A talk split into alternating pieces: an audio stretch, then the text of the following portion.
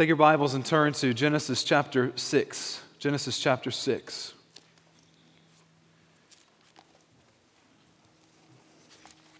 We began this series a few weeks ago by taking a look at the importance of God's Word. You remember we were in Psalm 119 on the first Sunday of the year. Uh, we then went into creation. We, we talked last week about how sin entered into the world. And I hope you're keeping up with us in our Bible reading plan as we're, we seek to read the Bible through in, in one year. And uh, if you're not, for one reason or another, um, listen, it's not too late to jump in. It's not too late to continue in this. The important thing is that you're reading God's Word, not that you check a, a, a box um, saying that you've done it that day. That's, that's not the most important thing. By the way, um, I've heard of several of you that have said, you know what, I was just struggling in, in reading every single day, but I downloaded um, a way to listen to the Bible, and I listen to it as I'm driving. That is an excellent, excellent way. Um, if you struggle with reading, or, or, then, then download the Bible so you can listen to it. And we can, if you would, li- if you would like, we'd be happy to show you how to do so. I have several different methods for that. On Sunday mornings, we're working through the big picture of God's story. What has God done in the past? What is He doing right now? And what is He going to do in the future? At the beginning of the year, we start in Genesis. At the end of the year, we will be in Revelation. Today, we get to the story of Noah and the flood. So I want you to jump in with me right away. Uh, Genesis chapter 6, verse 1. Here we go. When man began to multiply on the face of the land, and daughters were born to them, the sons of God saw that the daughters of man were attractive. Pause right there. Now, I read a verse like that, uh, and as a man, I think, well, that makes sense. That makes sense. God created man and he created woman and he created man to believe and think that women are attractive. That's how God created us. There's nothing wrong with this picture as it's been presented to us so far. Nothing at all. It's what comes after this that becomes very, very concerning. Look at the end of verse 2. End of verse 2. Here's what it says And they took as their wives any as they chose. Any they chose. Now, as we work through the first part of this story, there's going to be several warning flags that are kind of thrown up by the author of Genesis before going into the account of the flood itself, okay? Here is warning flag number one they took as many wives as they wanted. That's warning flag number one. They took as many wives as they wanted. Now, the context of this passage makes it clear that if a man wants a woman, he just takes her, okay? And, and, and not just her, but any woman that he wants. As many wives as he wants. From whatever culture or background or religion or heritage, whatever it is, he, he takes this woman as his wife, multiple women as his wife. Now, there's a major problem with this. Because we find in Genesis chapter 2, verse 24, very, at the very beginning, sin hasn't even entered the world yet. And here is what we find. Verse 24 Therefore, a man shall leave his father and his mother and hold fast to his wife, not wives, to his wife, and they shall become one flesh. The design of God is for one man, one woman to make up a marriage, nothing more, nothing less. So, the first warning flag that we see here in Genesis chapter 6 is that men are taking many wives. When God has commanded that one woman, one man, to be the model for marriage. You think, well, well, that's not too bad. That's not a horrible sin, right? Now, if you're a lady here right now, you're thinking, that's absolutely horrible, right? That's exactly what my wife would say. They could be doing much worse things, you might think. Well, then we move on to warning flag number two. And here it is they were known for their pride. The people were known for their pride. We're going to pick up reading in verse 3, read verses 3 and 4. Then the Lord said, My spirit shall not abide in man forever, for he is flesh. His days shall be 120 years. The Nephilim, uh, which, by the way, pause there for just a minute. The Nephilim just very simply means giant, okay? There's literally giants who were walking the earth during this time period. Verse 4 The Nephilim were on the earth in these days and also afterward when the sons of God came into the daughters of man and they bore children to them. These were the mighty men who were of old, the men of renown. Now, I'm going to jump in with a side note here for just a minute that I believe is important before we continue with this warning flag number two, okay? This passage, uh, especially these first several verses that I just read, um, could be very confusing and are actually very confusing about who the author's talking about, about what kind of people he's talking about.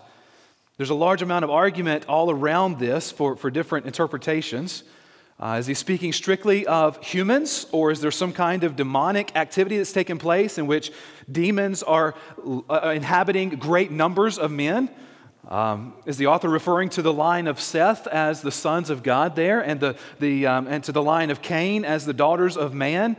Uh, those are two of the arguments, among many others, about what might be talked about here. There's really no clear answer on it. However, I tend to lean toward there being a heavy, heavy demonic presence on the earth at this time. And that demonic presence helps steer mankind into an absolute rejection of God. We're going to find here in just a moment that there is none on the earth that's righteous except for one person. Now, how in the world does that happen? Why else would the earth get to the point of that taking place in which there's an utter lack of godliness that God has to destroy the whole thing and start over again. So, my thought and my opinion in this, I'll, I'll, be clear, that's my opinion, is that there is a heavy amount of demonic activity, and that's what this passage is referring to, this first four verses. But let's jump back in here with warning flag number two. Commentators across the board generally agree that one of the condemning mindsets that the men on earth had was that they could marry as many wives as they wanted, have as many children as they wanted, with great numbers of children. And with the great numbers of children came the ability to have extreme dominance over large groups of people. One of the first things that came to my mind when I was reading this passage was in regards to wondering how many people could possibly be on the earth at this time period. Right before the, flood, how many people could possibly be there? This is only Genesis chapter 6, right? There's only been six, only five chapters before this. Well, at the flood, it is 1,600 years after creation. 1,600 years. Now, there's millions of people on the earth at this point. There are millions of people. And the amount of people that the earth could occupy at this point is absolutely enormous. Especially when the goal of mankind in general is have as many kids as possible so that you can have great prominence wherever you are. And the great danger here and the great sin is that mankind had a desire to make themselves God. They had a desire, an innate desire to make themselves God. They wanted to rule. They wanted to be in charge. They wanted to be the ones who were the most powerful if they could just procreate enough and gain enough ground in the area of resources, then they could be the God of their own little world. And then here's warning flag number three, and this one is absolutely huge. Here it is they were utterly depraved. Utterly depraved. Let's start reading in verse 5. The Lord saw that the wickedness of man was great in the earth, and that every intention of the thoughts of his heart was only evil continually. Verse 6 And the Lord regretted that he had made man on the earth, and it grieved him to his heart. Now, the Lord looks on mankind and he sees two things. Two things. Number one, the wickedness of man was great on the earth. Number two, every intention of the thoughts of his heart was only evil continually. Every intention, there's very, very specific here. Every intention on his heart was only evil continually. There is no end to the wickedness of mankind here. There's none at all. They are utterly depraved. They do whatever they want, when they want, how they want, and in no regard whatsoever to how it might offend God. And the reality is that it is highly offensive to God what they are doing. They've turned their back on their Creator. They're doing nothing but pursuing themselves. Verse 6 there says that God regrets that he made mankind to begin with. It tells us there that the, the sin of mankind grieves God to his heart, to his core, to everything about who God is. He is grieved because of what's taken place. Now, God is the creator of the very same people who have turned their back on him. He made them. We found out a couple weeks ago, and we talked about it more last week, that He made them in his image. They are supposed to be the reflection of him on the earth. But yet, right now, they are anything but the reflection of God. Folks, God can do something about this pervasive sin that's taken place. What does he decide to do? Look at verse 7. So the Lord said, I will blot out man whom I have created from the face of the land, man and am- animals and creeping things and birds of the heavens, for I am sorry that I have made them. In the time that we've got left this morning, I want to walk through two main thoughts, okay? Here they are. Number one, God's judgment is just. Number two, God's favor can be found. Let's start with number one there. God's judgment is just. And we're actually not going to get into the story of Noah's Ark today. Um, I'm going to assume that you know that story. And if you don't, for one reason or another, then I want to encourage you this afternoon to go read Genesis chapter 6 through chapter 9. Okay? But I'm pretty sure that you know what's coming in this story. God's going to send a huge flood, it's going to wipe out all of his creation that is on earth. All of it's going to be gone. None of it is going to survive except what's on the ark with the animals and eight people. That's Noah and his family. Okay, that's it. Now, many people would read this story about the mass wiping out of millions of humans and they would wonder why God would do something like that. They would say, wait a minute, you have told me that God is a good God, right? You have told me that God loves us with an everlasting love. Right? You have told me that God is the God of second chances. And, and the answer is yes to all of that. Yes, God is a good God. Yes, God loves us with an everlasting love. Yes, God gives us chance after chance after chance. But in His love and His goodness, get this, in God's love and His goodness, He is no less just. Because at that point, if He was any less just, then He would cease to be God. He is love, He is good but he is just. God created Adam and Eve, and he gave them a choice to obey one rule. He told them, Obey this one rule. You have a choice whether you're going to do it or not. And they disobeyed it. And with that choice, sin enters into the world, and every single human being who was ever born had a choice to make about whether they were going to follow God or follow themselves. Every single person. And at this time here in Genesis chapter 6, God has searched the whole world over, and He has only found one man who loves Him and seeks His will. Just one out of millions. Just one. And with that came a realization that something drastic has got to take place, and God's righteous wrath and His justice came on all of those people who had made the choice to reject Him. Folks, the righteous wrath of God is the scariest thing that any human being could ever face. There is nothing in this world more serious than the righteous wrath of God. Back in 1741, a man by the name of Jonathan Edwards preached a sermon that is probably one of the most popular or famous sermons in all of history. It was entitled Sinners in the Hands of an Angry God. And in that, he talks about the, the righteous wrath of God. And here's how he described it The wrath of God is like great waters that are dammed for the present. They increase more and more and rise higher and higher till an outlet is given. And the longer the stream is stopped, the more rapid and mighty is its course. And when once it is loose. It is true that judgment against your evil works has not been executed hitherto. The floods of God's vengeance have been withheld, but your guilt in the meantime is constantly increasing. And you are every day treasuring up more wrath. The waters are constantly rising and waxing more and more mighty, and there is nothing but the mere pleasure of God that holds the waters back, that, that are unwilling to be stopped and press hard to go forward.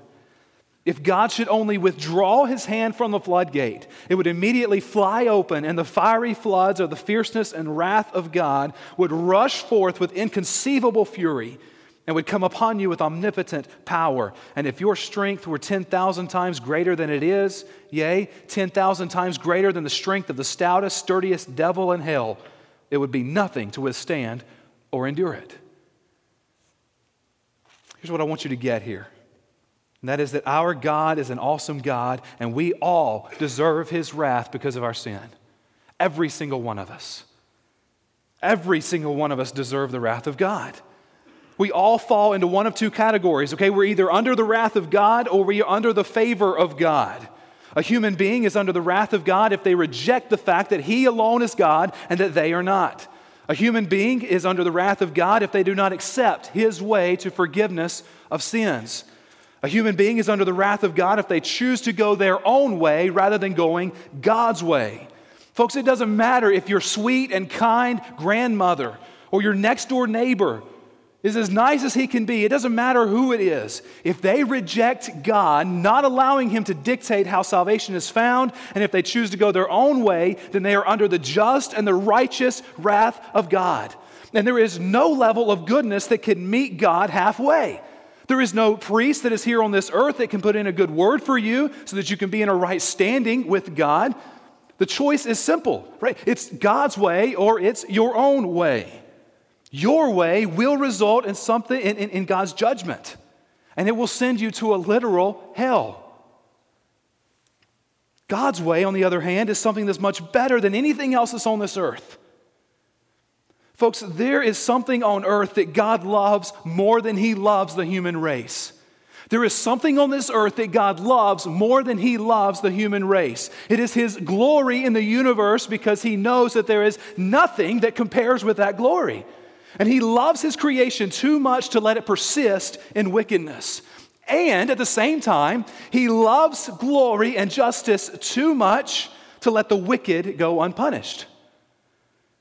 The sin of man grieves God because of what it did to his creation and to his glory. It was devastating. It, it, it, it, it, caused the human race to be absolutely devastated for all of the future until Jesus comes back one day and God creates a new heaven and a new earth. So he decides to do something about it. At that time, his decision was to wipe out the earth as it was. Genesis chapter 6 millions of people have made the choice to pursue themselves, and God is grieved because they have chosen the way of judgment. Today, right now, today, millions of people continue to choose to pursue themselves, and God is grieved because his desire is that none should perish, but all should come to repentance. He gives a choice. But the heart of God is grieved when mankind chooses themselves over him. In Genesis chapter 6, it seems like it's hopeless. In fact, if you were to only read the first seven verses of the chapter, then you'd be left with a sense of despair, right? There is no hope whatsoever for mankind at all. There's no hope whatsoever for creation. God's just going to be done with all of it. But verse 8, look at verse 8. Look at verse 8. But Noah found favor in the eyes of the Lord. But Noah found favor in the eyes of the Lord. And in this, we see that God's favor can be found. God's favor can be found. Isaiah chapter 59 is a chapter in which um, the author, Isaiah, talks ex- extensively about the sin of the people and how that sin is going to lead to their judgment from God. But he starts that chapter off with an incredible verse.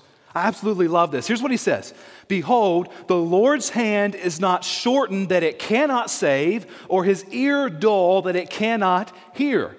Okay, do you know what that means? It, it, means two things. Number one, God has the power to save, but not only does God have the power to save, He has the will to save. The Lord's hand is not shortened that it cannot save. Folks, in, in, in no way does God not have the ability to save the sinner who is under God's judgment. God has the power to do that. Right? Not only that, but He's got the will to do it. God's ear is not dull to where he cannot hear the person who cries out to him for salvation. At any time, all of the millions of people who were under the wrath of God before the flood could have cried out to him and he would have saved them. He had both the power to do so and he had the will to do so. And you know, the same thing can be said today. The very same thing can be said today. Not only does God have the power to reach down into the nastiness of our sin and save us, but He's got the will and He's got the desire to do so. God's favor can be found. Now, we got to be careful about using that word favor, okay, in our culture today because of the strong cultural implications that that term brings in the form of the prosperity gospel movement. Now, when I use that term, when God uses that term favor, He does so with His grace and mercy in terms of salvation in mind. It's not this idea of being favored with great wealth and great health and great happiness. I want to leave you with a few things to take away from this today, okay? Write these down. Here's three things I want you to take away. Number one, do not live with blinders on regarding the corruptness of this world. Do not live with blinders on regarding the corruptness of this world. People are not basically good, as you might be told. No, they are born sinners who are cast off from God. They're separated from God because of their sin. They are not born basically good, they're born evil. The world is cursed by sin, and that fact should grieve the heart of every single believer. That fact should honestly wreck us. The corruptness of this world should wreck us because we know what we have been given through the salvation that is offered to us by God. And we know the way that sin grieves Him. Folks, are you wrecked today because of the corruptness of this world? I want to argue that it won't be until you are wrecked by the corruptness and the sin in this world that you'll be willing to do something about it. Number two, God's judgment and wrath are terrifyingly real. God's judgment and his wrath are terrifyingly real. That judgment and that wrath is going to come on anyone who is not found by him to have placed their faith and trust in Jesus as their Savior. Now, many of you are sitting here under the sound of my voice right now, or maybe you're watching online right now, and you have family members and you've got friends who have no idea of the reality of God's judgment. They have no idea what it is they're facing. Folks, we've only scratched the surface of what, of what we could have talked about regarding the wrath and the judgment of God today. But there is a world that is in desperate need of knowing what they can truly expect from God because of their sin. Somebody's got to tell them. Folks, never should we preach the judgment of God and ignore the favor of God. Ever. And that brings me to my third point here. People need to hear that they can find favor in God's eyes. People need to hear that they can find favor in God's eyes. Folks, not great wealth, not great health, not, necessarily nothing but happiness in life. This is a favor that is unmatched because it's a favor that includes God looking on a person. And instead of seeing them in their sin cursed state, in their state of separation from Him, He instead sees the righteousness of Jesus in the place of that sinner. I can't help but think when God is here at the right before the flood and he's thinking about everything, about wiping out all these people, of judging all these people in the snap of a finger. He looks on them in love because he, they are his creation. But he also looks on them and he says, I have to hold true to what I have said. This is an evil people that have to be judged. But I can't help but think he's also looking forward to a day in which a Savior is going to come. He's going to be born in a stable in Bethlehem. He's going to live a sinless, perfect life, the life that we were supposed to live. He's going to die a death on a cross that is absolutely excruciating. Why? So we don't have to die that death. Three days later, he's going to rise from the dead, and in doing so, he's going to defeat death forever. No more does death and sin have to have a hold on a person, it can be freed from them. I can't help but think that God is looking ahead to that day in which he is going to offer redemption to Kivit. And he's going to offer redemption to Carl. He's going to offer redemption to Heidi. Because God, God never, ever, ever is only just. He's also love. And in his love, he provides a way for us to have salvation. Folks, people need to hear that they can find favor in God's eyes. The reality of the story of God as a whole is that it includes judgment and his righteous wrath. It includes those things. But just as much as it includes those things, it is a story of redemption. That redemption can be a part of your story, it can be a part of your neighbor's story, it can be a part of your family member's story, it can be a part of your story. Would you bow your heads and close your eyes?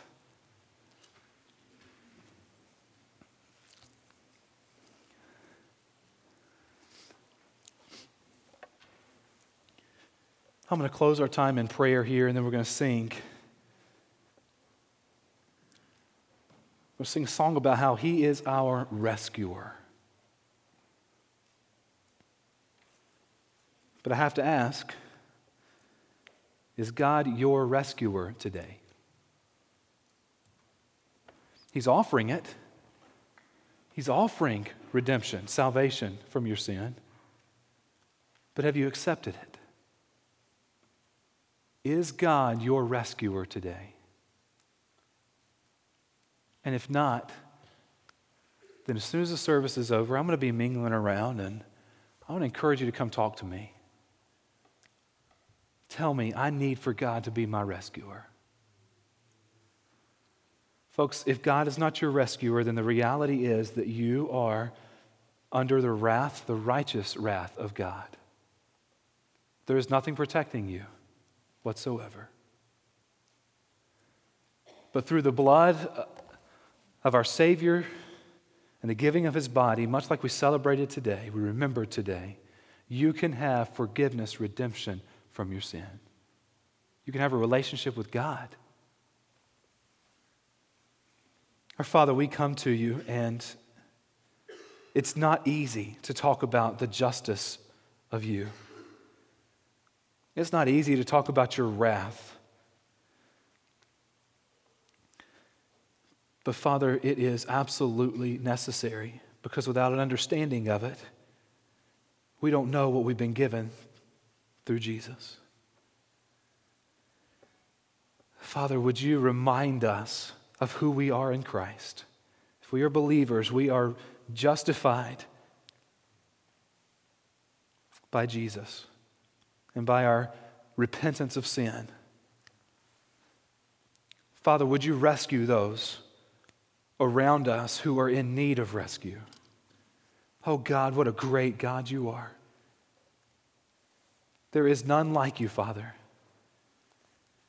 And Father, may we today remember what it is that you've given us in salvation or turn to you in salvation. We love you, Father but only because you first loved us and you sent Jesus to die in our place. Thank you for that. It's in his holy and precious name I pray. Amen.